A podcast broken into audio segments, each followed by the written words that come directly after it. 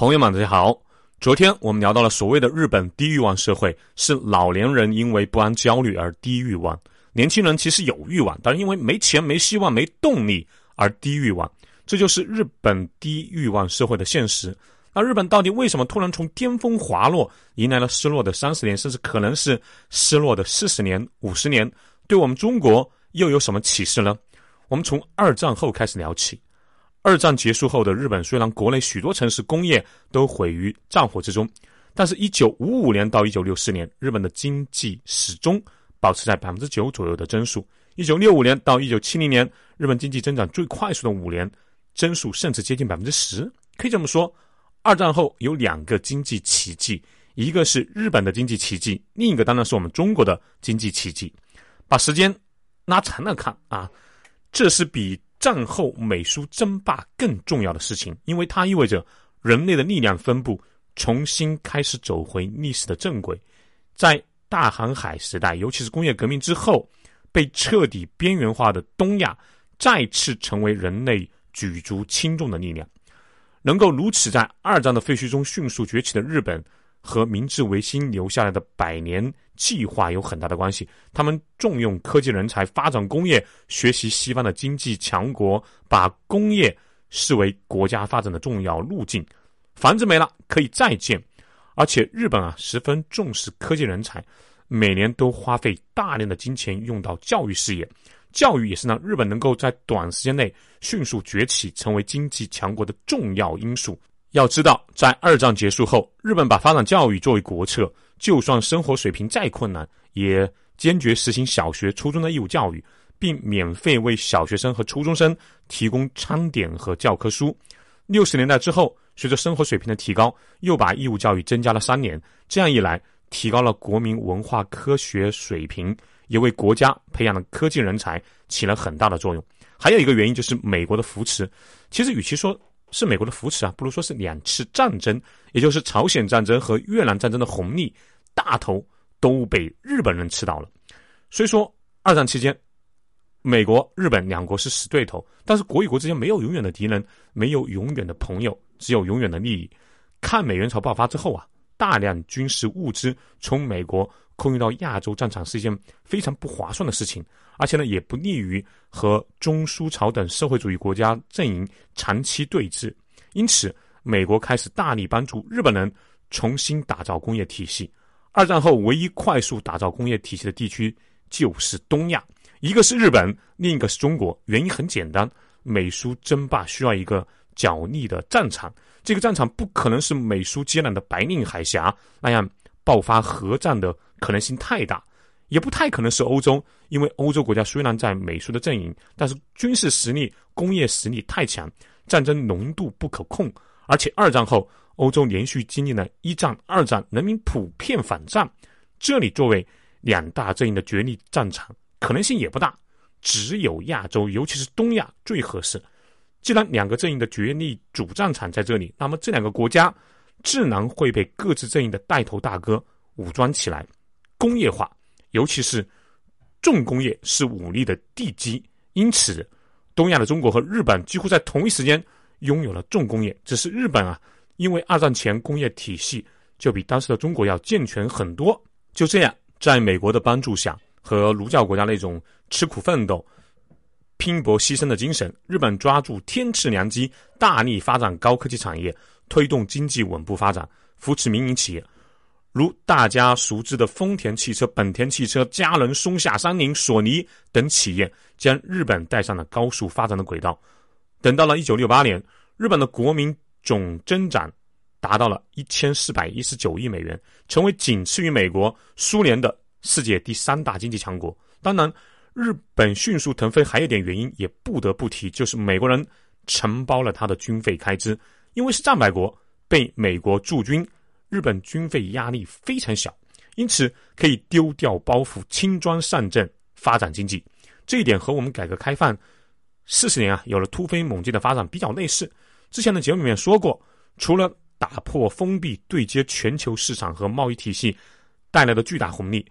改革开放之后迅速发展有一个重要的原因，也是苏联日渐衰落乃至解体，使得我们北方的军事压力骤减，从而可以腾出手来大力发展经济。另外，德国在二战后迅速恢复大国地位和日本的原因相似，都是非常注重教育的国家，都有较为完备的工业基础和体系，都由美国承担了大部分的军费开支。当然，日本战后经济快速腾飞的原因还有出口导向的经济发展模式，良好的国际环境承接了欧美的制造业转移、人口红利形成的竞争比较优势，还有刚刚已经提到的吃苦耐劳的国民精神。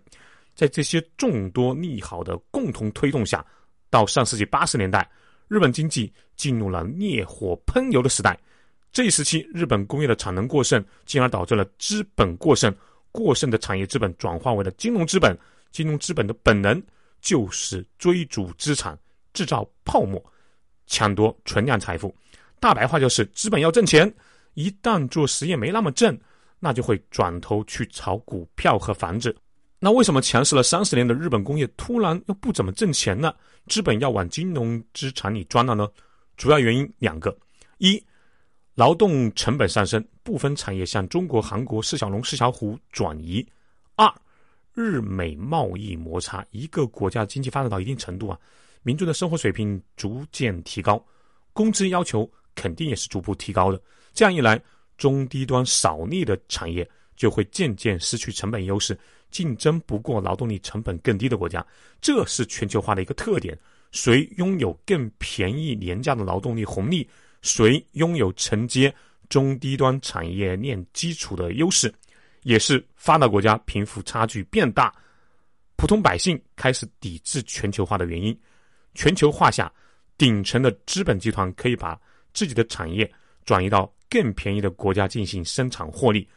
所在国的工人因此会丢掉饭碗或者转向收益更低的临时工作，但发展中国家的百姓会因此受益。同时，因为日本制造在当时极强的竞争力，在占比很大的汽车行业和半导体行业，在和欧美的竞争中始终强势，尤其是打得原先的制造业霸主美国丢盔弃甲。70年代末80年代初，美国部分工厂破产，工人失业率大幅上升，随即美国的贸易保护主义迅速抬头。之前也有听众问，那为什么美苏争霸60年代、古巴导弹危机乃至之后的登月竞赛时都是美国强势，怎么到了70年代中后期反而是苏联强势了？原因是美国在那个时代经历了一段国运低潮期，先是在越南战争中大大消耗了国力，之后呢，又因为西方国家偏向犹太人，导致欧佩克集团大幅提高石油价格，美国和整个西方世界都陷入了惨烈的滞胀时代。这里要提句，在所有的危机中，滞胀是对经济长期看最具破坏力的。伴随着失业率飙升和物价飞涨，老百姓挣钱越来越困难，生活成本却在不断的上升中。这时候整个国家的实力开始虚弱，社会不稳定因素大增，这是70年代中后期美苏攻守转换的主要原因。这之后的中美因为各自的需求走到了一起，助推了美国，打垮了苏联，同时成就了中国迅速的复兴，成为世界老二。同时也因为中国变强的速度太快，中美之间的矛盾开始增加。当然，这是另外一个大的话题了。70年代中后期80年代初期的美国，由于滞胀，只能加息收缩货币这一条路，是不是和现在比较像啊？因为滞胀和通胀或者说经济萧条还不太一样，不能用货币刺激手段进行逆周期调节，因为这个时候通胀已经很严重了，再放水的话，物价就会涨得更厉害，老百姓的日子会进一步困难。在这样的大背景下，上世纪80年代初的美国美联储主席保罗·沃克不顾白宫和民间的压力，开启了壮士断腕般的加息，终于成功的遏制了通胀，让美国走出了滞胀，并且最终赢得了冷战。经济决策中很难做到既要又要还要。打个不恰当的比喻我老婆就经常说，盼着你能不能多多注意形象？我就说这个很难，你很难让一个好吃又爱看书的胖子，在过好嘴瘾又有大量时间在读书、听书、写底稿、承担销售业绩压力的同时，还要花一些精力和时间来研究如何打扮自己，和保持身材。说到底啊，如果不是实在挡不住美食的诱惑，谁愿意一身横肉？如果不是爱之求真加上生活所迫，谁愿意把自己弄得一身才华？如果总有妹子或者说漂亮的小姐姐喜欢，谁又愿意一天到晚跑到图书馆去看书，对吧？当然图书馆里如果有漂亮的妹子或者小姐姐另说，就说到这里。对了啊，今天是520，祝愿有情人开开心心，事事顺遂。说回来，当时的美联储一加息，美国部分小企业倒闭，美国工人的失业率一度飙升到 10%。 更重要的是，美元缩表扩大了美国和其他国家的利差，一看有套利空间，国际资本大量买入美元，促使美元进一步加速升值。接着就到了日美贸易摩擦，甚至可以说贸易战的门口了。美国这边失业飙升，物价飞涨，国外美元汇率上涨，外贸出口举步维艰，贸易赤字，尤其是美日贸易赤字巨大。另外，苏联侵占阿富汗，对美国的老大地位威胁越来越大，可谓是内忧外患。而此时的日本呢，不要太爽了啊。重要的行业啊，刚刚介绍了，汽车、半导体等大体量的行业对美国开始形成压倒性的优势。日本的大企业在全球买，一个日本的富豪在1988年短短的一年时间内，花了 1.5 亿美元在美国购买了将近178套豪宅。不久，日本三菱公司花了14亿美元买到了洛克菲勒中心大厦，很多美国人一直将这座大厦视为美国的象征。另外，美国的夏威夷因为它美丽的风光吸引了很多外国的投资，这其中日资占比高达 96%。 到了旅游旺季的时候，各大星级酒店 50% 以上的客人都来自日本。到了80年代末期，全美 10% 的不动产已经成为日本人的囊中之物。更令美国人难以忍受的是，1989年日本索尼公司对美国人被称为娱乐业巨头的哥伦比亚影片公司以34亿美元的高价进行了收购，后来改名为索尼影像娱乐公司。与此同时，日本松下电器产业公司出高价买到了美国音乐公司。面对日本人这种疯狂的收购，美国社会反响十分激烈。当时甚至有美国人讥讽说，日本人这是在购买美国。而那些和日本交易的美国商人被舆论指责，为了赚钱不惜出卖国家象征和利益，只关心本人当下的收入，全然不顾国家长远发展和经济安全。于是美国先给日本安了个不公正贸易国的帽子，不久后指责日本窃取美国的高新技术。红脖子们普遍认为是日本人抢了他们的饭碗，有些人冲上街头砸日本车，叫嚣抵制日货。熟悉的配方，熟悉的味道。紧接着来到了1985年，著名的广场协议签订了。国内有好多人认为广场协议是美国的阴谋坑了日本，其实还真不是，至少不完全是。广场协议的直接目标是增加美国的出口，减少美国的贸易赤字。具体的办法是让之前飙升的美元贬值，随着美元的贬值，美国的商品会重新获得价格优势。同时，日德英等工业大国在配合刺激消费那美国的贸易赤字就会减少了，美国的经济也可以强势复苏了。我美国的势头稳了，我才能照着各位不受苏联阵营的威胁。毕竟当时的苏联虽然已经有衰落的迹象，总体上还是攻势。另外，美国当时世界上独一无二的超级消费市场，美国市场要是真的萧条了，哥几个或者说整个西方世界乃至整个全球经济都不会好受，搞不好再来一次20世纪30年代的大萧条都是很有可能的事儿。因此各国其实都比较配合，日本配合度更高，原因是因为日元升值其实对日本也大有好处。一是日元适当的，从现在很多资料显示当时日本政府是准备让日元升值 10% 到 20%， 这样有利于促进国内产业结构升级。因为80年代之前的日本经济奇迹主要是靠低价走量的外销取胜，现在汇率提升，也就是日本商品对外提升的价格，其实也是倒逼众多日本企业向索尼、松下等当时的高科技企业学习，尽快完成产业升级。同时，当时的日本从政府官员到企业主都对日本的产品非常有信心，认为即使汇率升值个 20% 也不会对日本产品的竞争力有多么大的影响。第二，日本是资源进口大国，日元升值会降低进口原材料的成本。第三，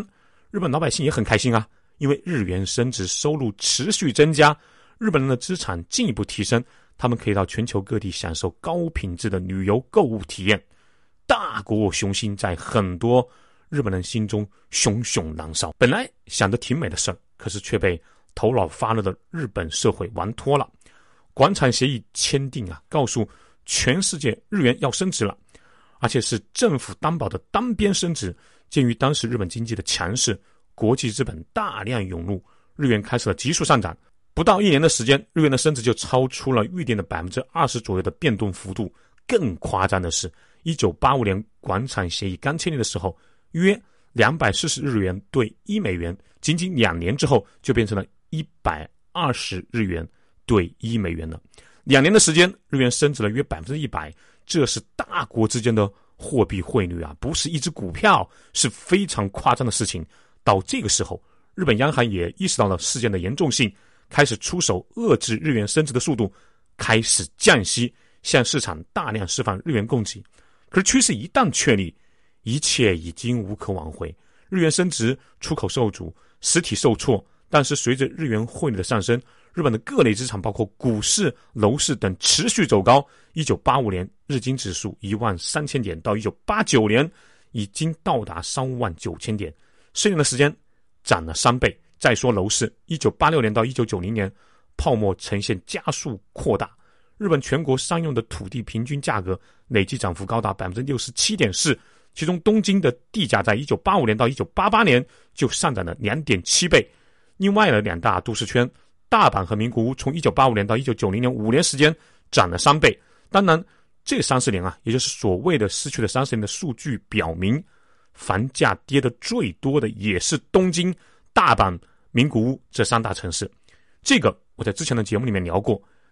千万不要听一些所谓专家说的一线城市房价永远不降，房价的天花板在于人们的负债率，负债水平和杠杆水平越高的地方，涨跌幅都越大。所以我可以负责任的说，20年后回看中国的楼市，一线城市会比有些优质的二三线城市跌得更多，咱们拭目以待。